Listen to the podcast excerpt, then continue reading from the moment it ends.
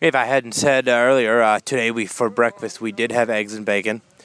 It was vegan bacon, or Stripples. I don't know why the heck they call themselves Stripples, but they do. They call Stripples, S T R I P P L E S, Stripples. And uh, juice, and I had two P B and J sandwiches, because I like P B and J sandwiches.